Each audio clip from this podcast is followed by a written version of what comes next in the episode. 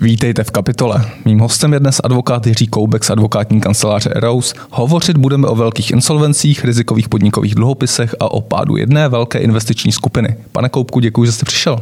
Dobrý den, děkuji za pozvání.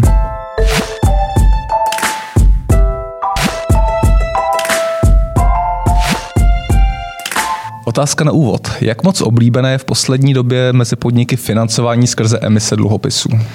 To je dobrá otázka. Myslím si, že eh, velmi. Eh, v době hospodářského růstu vlastně byly korporátní dluhopisy eh, velmi oblíbenou možností ze strany společností, jak získat financování, ať už z důvodu výhodnosti nebo třeba z důvodu, že jim banky nechtěly úplně půjčit. Hmm.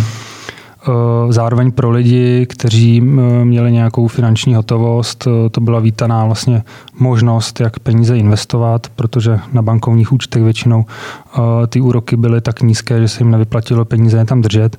Takže korporátní dluhopisy byly vlastně oboustranně oblíbené a nastal v posledních letech takový boom. Hmm. Má ten boom nějakou stěnou stránku? Určitě má, asi to budeme teďka pozorovat v nejbližších měsících a, a letech. E, ukazuje se, že e, financování prostřednictvím korporátních dluhopisů může být e, poměrně rizikové.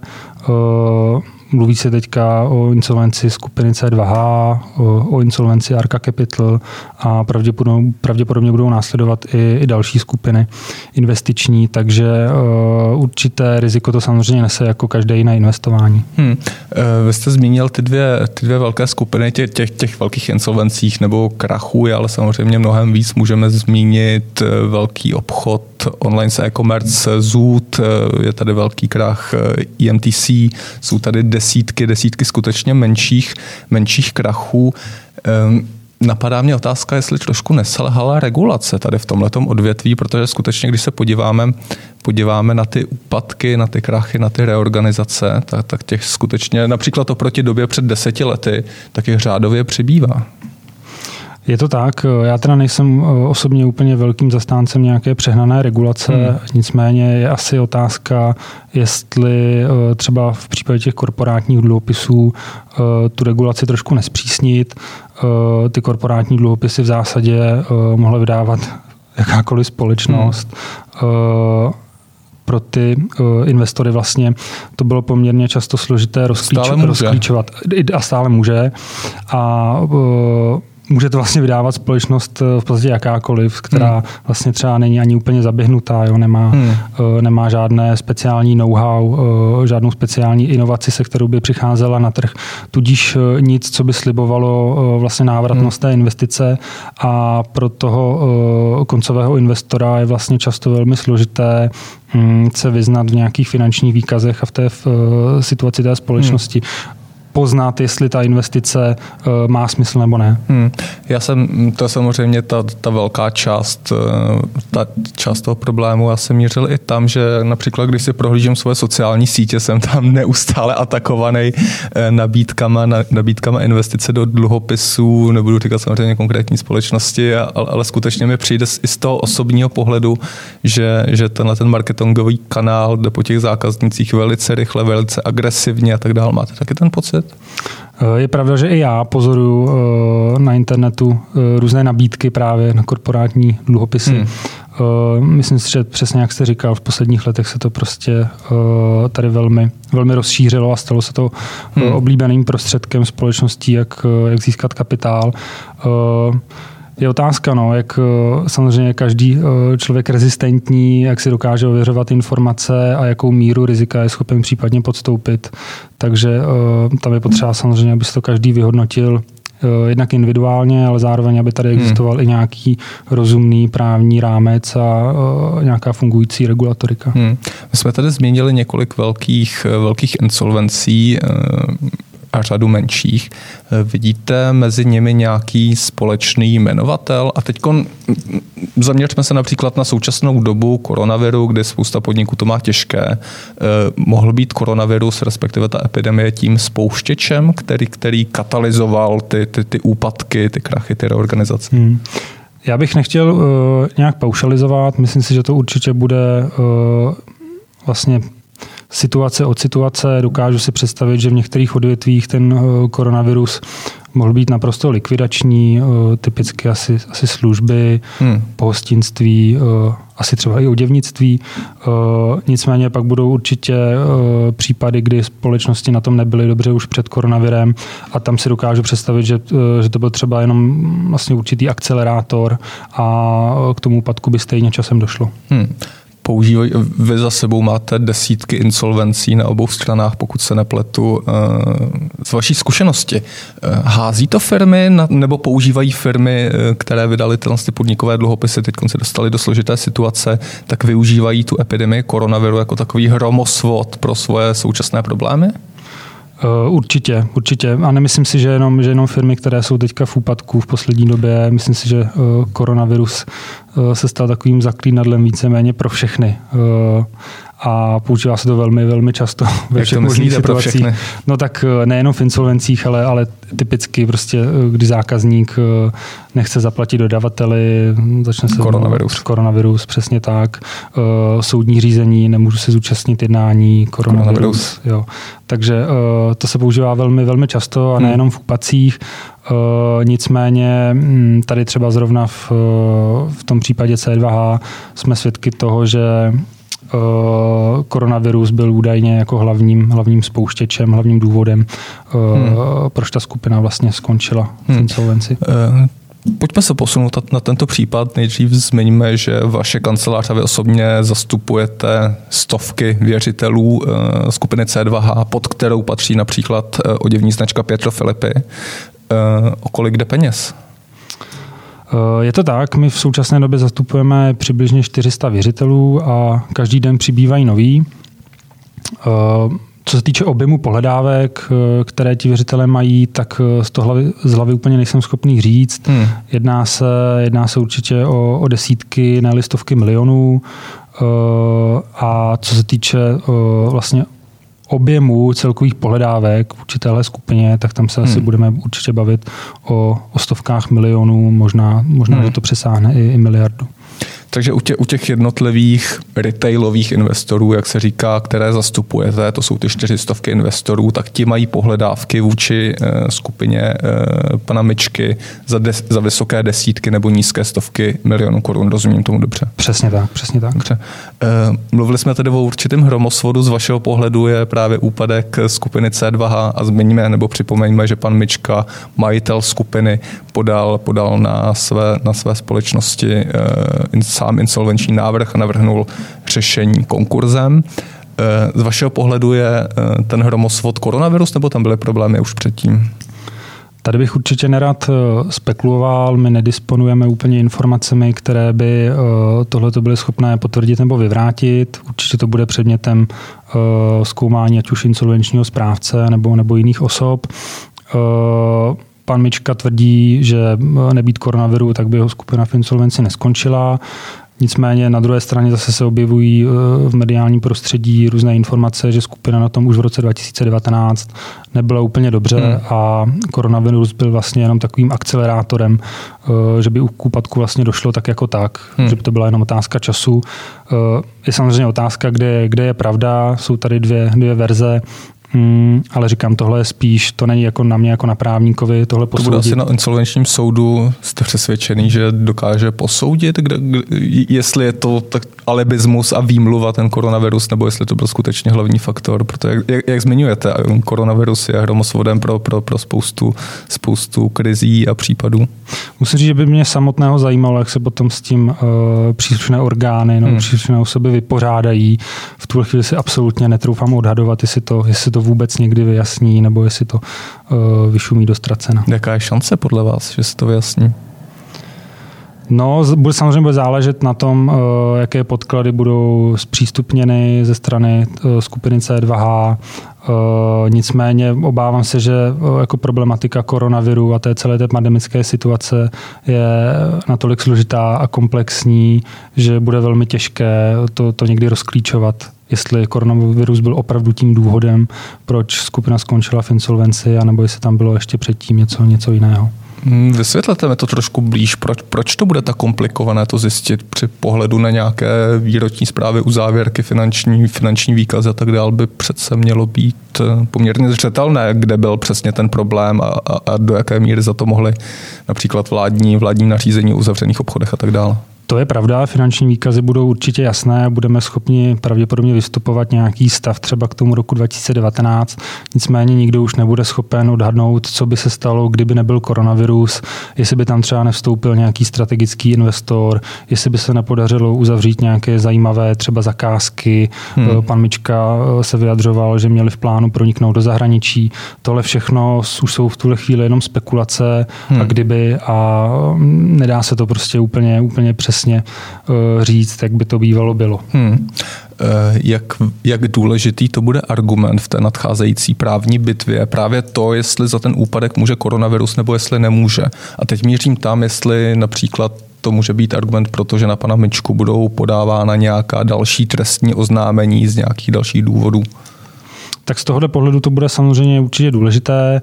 Eh, nicméně těm koncovým věřitelům eh, tohle v zásadě jako může být, může být jedno. Hmm. Jde primárně o to, aby dostali eh, z těch svých investic co nejvíc peněz zpátky, čili v rovině toho insolvenčního řízení si myslím, že to zas takový vliv mít nebude. Tam bude primárně o to, aby, aby byli věřitelé co nejvíce uspokojeni, pokud je nějakou osobní odpovědnost pana Mičky z pohledu třeba jeho fungování ve statutárních orgánech těch hmm. společností, případně z pohledu nějaké trestně právní odpovědnosti, tak eh, tam to asi roli hrát může a bude hmm. případně třeba na něm, aby se dokázal eh, v tomhle směru obhájit. Hmm. Myslíte si, že na pana Mičku budou podána trestní oznámení právě pro nějaký možný podvod nebo neoprávněné nakládání se svěřenými prostředky a tak dále? Uh, tak podle informací, které mám k dispozici, tak nějaká trestní oznámení už pravděpodobně podána byla. Hmm. Dokážu si představit, že ten případ trestně právní rovinu určitě mít bude. Mm, nedokážu si úplně představit, že by to všichni, všichni třeba ty koncoví věřitelé eh, dokázali řešit eh, s chladnou hlavou a potom, co vlastně mají možnost eh, číst mediálním prostoru, tak si dokážu představit, že, že někdo z nich třeba to trestní oznámení hmm. podá. Takže si myslím, že jako trestní právní rovina je určitě pravděpodobný eh, vývoj té kauzy, ale eh, to bude určitě na nějaké vedlejší koleji ve vztahu k tomu insolvenčnímu hmm. řízení. Hmm. Váš kolega z advokátní kanceláře Vojtěch Sucharda nedávno zmínil, že do skupiny C2H přitekly ze strany drobných investorů stovky milionů korun a tolik peněz se nemůže jen tak zmizet. Proto se snažíte zjistit, co se s investovanými prostředky stalo. Co jste zatím zjistili? To uh, úplně asi nemůžu, nemůžu komentovat. My samozřejmě se snažíme uh, zjistit z veřejně dostupných informací, jaké byly případně ty finanční toky, protože uh, objem té emise byl opravdu velký. Uh, společnosti jednotlivé ze skupiny C2H vybrali na dluhopisech několik set korun a samozřejmě... Uh, milionů korun pardon, pardon, milionů korun. A samozřejmě vyvstávají otázky, kam se, kam se všechny ty peníze poděly hmm. a uh, proč, proč prostě nešli zpátky těm věřitelům. Takže to samozřejmě uh, je zajímavá otázka, které se věnujeme uh, a pokud bychom cokoliv zjistili, tak samozřejmě jsme, jsme připraveni spolupracovat případně s insolvenčním správcem, případně jinými orgány na prošetření toho, hmm. kam se ty peníze poděly. Vy jste zmiňoval, že zastupujete není až 400 věřitelů. Můžete možná trošku popsat tu skupinu, kdo jsou věřitelé, věřitelé té, eh, té investiční skupiny C2H, eh, proč jim půjčovali ty peníze, jsou to eh, běžní lidé, jsou to rodiny, jsou to důchodci, jsou to podnikatele, jsou to firmy, o koho jde? Hmm. Myslím si, že drtivá, drtivá část našich klientů jsou vlastně uh, fyzické osoby, uh, ať bych neřekl drobní podnikatelé, spíš drobní, drobní investoři, uh, kteří se různými způsoby dostali k možnosti této investice. Eh, vlastně je to skupina velmi různorodá, protože eh, vlastně výše jejich pohledávek je, je strašně rozmanitá. Mm, je tam spoustu lidí, kteří uh, mají třeba jen jeden nebo, nebo pár dluhopisů za desítky tisíc korun, hmm. ale jsou tam i věřitelé, kteří mají dluhopisy, případně směnky za jednotky milionů korun a zároveň i ta motivace jejich, proč si ty investiční nástroje nakoupit, byla strašně různorodá. My vlastně denodenně posloucháme od nich různé, různé příběhy, kde nám vyprávějí, proč si to kupovali, respektive jaká byla jejich motivace, hmm. Eh, jaká byla jejich vlastně očekávání a jaká je jejich finanční situace teď. Takže eh, bych určitě nerad nějak paušalizoval. Myslím si, že eh, je to opravdu jako velmi rozmanitá skupina a bohužel ty lidské příběhy jsou v, jako mnohdy velmi smutné. Hmm. Jaká byla ta motivace a očekávání? Pokud byste měl udělat nějaký výtah, jenom brali to ty lidé, ti lidé jako určitou bezpečnou investici, nebo mířím tam, jestli si uvědomovala ta rizika, která jsou s tímto investičním instrumentem zpětá. To znamená, že se dostanou potenciálně do situace, které čelíme nyní. Hmm.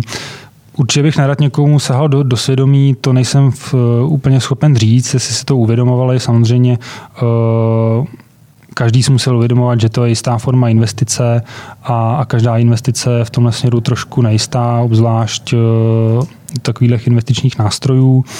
Uh, typicky bych řekl, že šlo o situaci, eh, kdy lidé měli prostě nějaké volné finanční prostředky, bylo líto jim to nechat jenom tak na účtu, eh, volně ležet, ale hmm. zároveň třeba eh, se báli investovat do, do nějakých akcí nebo jiných vlastně investičních nástrojů. To byl takový kompromis. Byl to mezi... přesně tak, byl, byl to kompromis a, a brali to podle mě jako relativně bezpečnou investici, uh, protože přece jenom Petro Filipy, Kara, to zná, známe značky. Známe značky, zná to skoro každý. Hmm. Uh, v tom portfoliu skupiny C2H byly jiné projekty, takže si myslím, že to působilo velmi důvěryhodně a uh, pro ty lidi to se to mohlo jevit jako bezpečná investice. Hmm. Jak zatím vnímáte vlastně to, jak eh, Michal Mička komunikuje v rámci tohoto insolvenčního řízení? Eh, jaký z toho máte obecně pocit? Já si myslím, že ta komunikace je strašně, strašně nešťastná ze strany pana Mičky. Pokud jsem dobře zaznamenal, tak on vlastně nevydal Eh, ve vztahu k těm koncovým věřitelům žádné pořádné vyjádření. Eh, vlastně jedinou, jedinou omluvu, kterou jsem od něj slyšel, tak byla na našem osobním jednání, eh, které jsme s ním měli jako advokátní kancelář Eros. Hmm. Nicméně spíše, co z jeho strany zaznívá v různých rozhovorech, ať už pro Forbes nebo pro jiná média, tak je to, že to pro něj byla v zásadě lekce, tohleto nepovedené podnikání a že už přemýšlí nad nějakým dalším biznesem, což samozřejmě Aha. Uh, se našim klientům nelíbí. Je to pro ně jo. jakýsi červený uh, hadr a Takové to úplně... umít si ruce jít dál. Asi, asi tak. Jo, jo, jo. Eh, dokážete odhadnout, kolik by eh, klienti, kteří investovali do, do, do té skupiny, mohli, mohli dostat zpět peněz na, na korunu investice, kolik haléřů by se jim, by se jim mohlo vrátit po té, co, co, co, co ta insolvence projde, projde insolvenčním řízením? To bohužel v tuhle chvíli určitě nedokážu odhadnout. Bude tam záležet na mnoha faktorech. Eh, jednak samozřejmě bude záležet na tom, eh, jaký majetek ty jednotlivé společnosti ze skupiny C2H budou mít, ze kterého by se případně věřitelé uspokojovali. Bude samozřejmě záležet i na tom, eh, jaký bude objem pohledávek, přihlášený do těch insolvenčních řízení, vlastně jaký díl koláče každý z, toho, každý z těch věřitelů dostane. Hmm. Eh, bude záležet na tom, jestli eh, to někteří věřitelé vlastně třeba i nevzdají, že jim bude připadat, že to nemá smysl, jo, pokud nebudou třeba hromadně zastupováni eh, jako naši, naši klienti, hmm. že by se podělili vlastně o ty náklady společně a, a nebylo by to pro ně úplně hmm. výhodné si třeba najímat samostatného advokáta, tak je otázka, jestli třeba tyhle klienti to i, i nevzdají, to znamená, že by se vlastně ten koláč trošku jako zvětšil. Nicméně obecně určitě lze říct, že pokud jde o nezajištěné věřitele, tak eh, nelze očekávat nějaký eh, velký výdělek z toho insolvenčního řízení jako, jako v každém jiném. Hmm, rozumím. Eh, kdybyste měl v rámci svých zkušeností s insolvenčním řízením nějak, nějak posoudit, posoudit tuto investici, eh, zmínit, jestli byla něčím unikátní, jestli se něčím, eh, něčím vynikala? Těžko říct.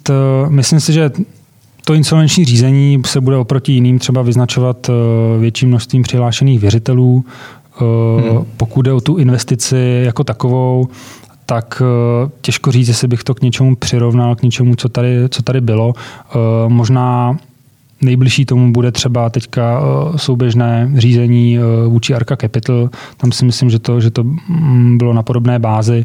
Hmm. Taky tam bylo několik v zásadě jako projektů, do kterých Arka investovala. A možná i ta skladba těch věřitelů bude v tomhle směru podobná. Hmm. Eh, zmínil, zmínil jste, nebo zmínili jsme tady dvě velké kauzy, Arka, C2H, další řada je eh, v určitém postupu, případně řada firm je v moratoriu a budou postupně spadávat, spadávat do této kategorie. Je na to připravený náš soudní systém, na to, že, že najednou bude muset čelit eh, velkému, nebo podle řada expertů přiznává, že to bude velký nárůst, nárůst insolvenčních řízení.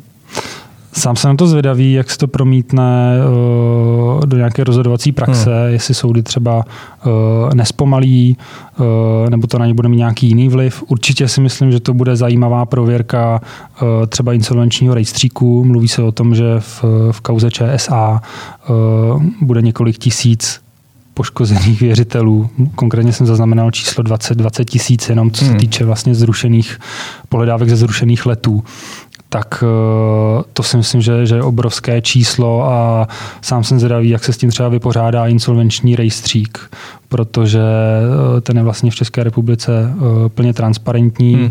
každý má do něj vlastně možnost nahlížet a hledat si v něm informace. Ve chvíli, kdy, kdy to bude takhle, takhle jako enormní hmm. insolvenční řízení, tak jsem zvědavý, jak vůbec ten třeba informační systém vlastně ministerstva spravedlnosti bude v tomto směru fungovat. Hmm. A to stejné, to stejné u té Arky a C2H, hmm. byť se tam bavíme teda o, o trochu menším počtu věřitelů. Hmm. Je, možné, je možné, že se právě vzhledem k té, eh, těm masivním insolvenčním řízením protáhnou, protáhne doba, eh, po kterou to budou soudy řešit, vzhledem k tomu, že bude tolik případů s tolika věřiteli takže ten počet bude narůstat. Dokázal, dokázal bych si to představit, obzvlášť u těch eh, exponovaných soudů, jako třeba Městský soud v Praze, tak těch kauz bude určitě spoustu. Hmm. Takže uh, mám trošku obavy o nějakou plynulost toho insolvenčního hmm. řízení, ale uh, on je otázka, jako jak moc si můžeme pohoršit, protože když se podíváte do insolvenčního rejstříku, tak i tak průměrně insolvenční řízení prostě trvá několik let. Hmm. Takže uh, ono si už o moc se to protáhnout nedá. No a zakle, zaklepejme na stůl, aby, aby, abyste měl pravdu aspoň. E, poslední otázka, pojďme to celé schrnout z vašeho pohledu, ze zkušenosti, jak zabránit dalším pádům typu C2H, co si vzít za ponaučení z tohoto případu, ať už z pohledu regulace nebo nějakých dal, dal, dalších pohledů.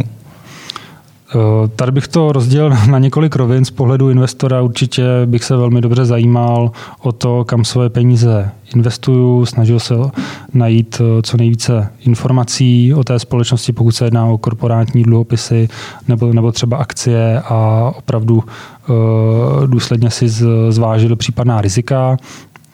V případě regulace je asi na místě vyvolat nějakou diskuzi, jestli teďka to větší množství insolvencí spojených s korporátními dluhopisy by nevyžadovalo nějakou třeba přísnější regulaci v tomhle směru.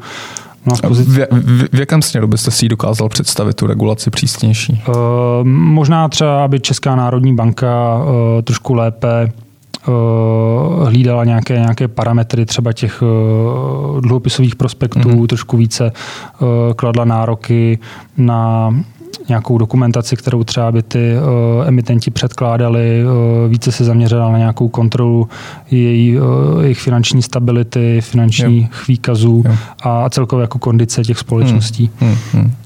No a pokud jde o, o rovinu podnikatelskou, tak tam určitě uh, úplně se nejsem jistý, jsem správný člověk na to, abych radil někomu, jak má podnikat. Nicméně i podnikatele by si samozřejmě měli zvážit, jestli korporátní dluhopisy jsou uh, jako ten správný druh financování, uh, jestli třeba nezvolit nějaký jiný způsob, případně radši neposečkat a vynakládat prostě výdaje až ve chvíli, kdy na to opravdu budu mít.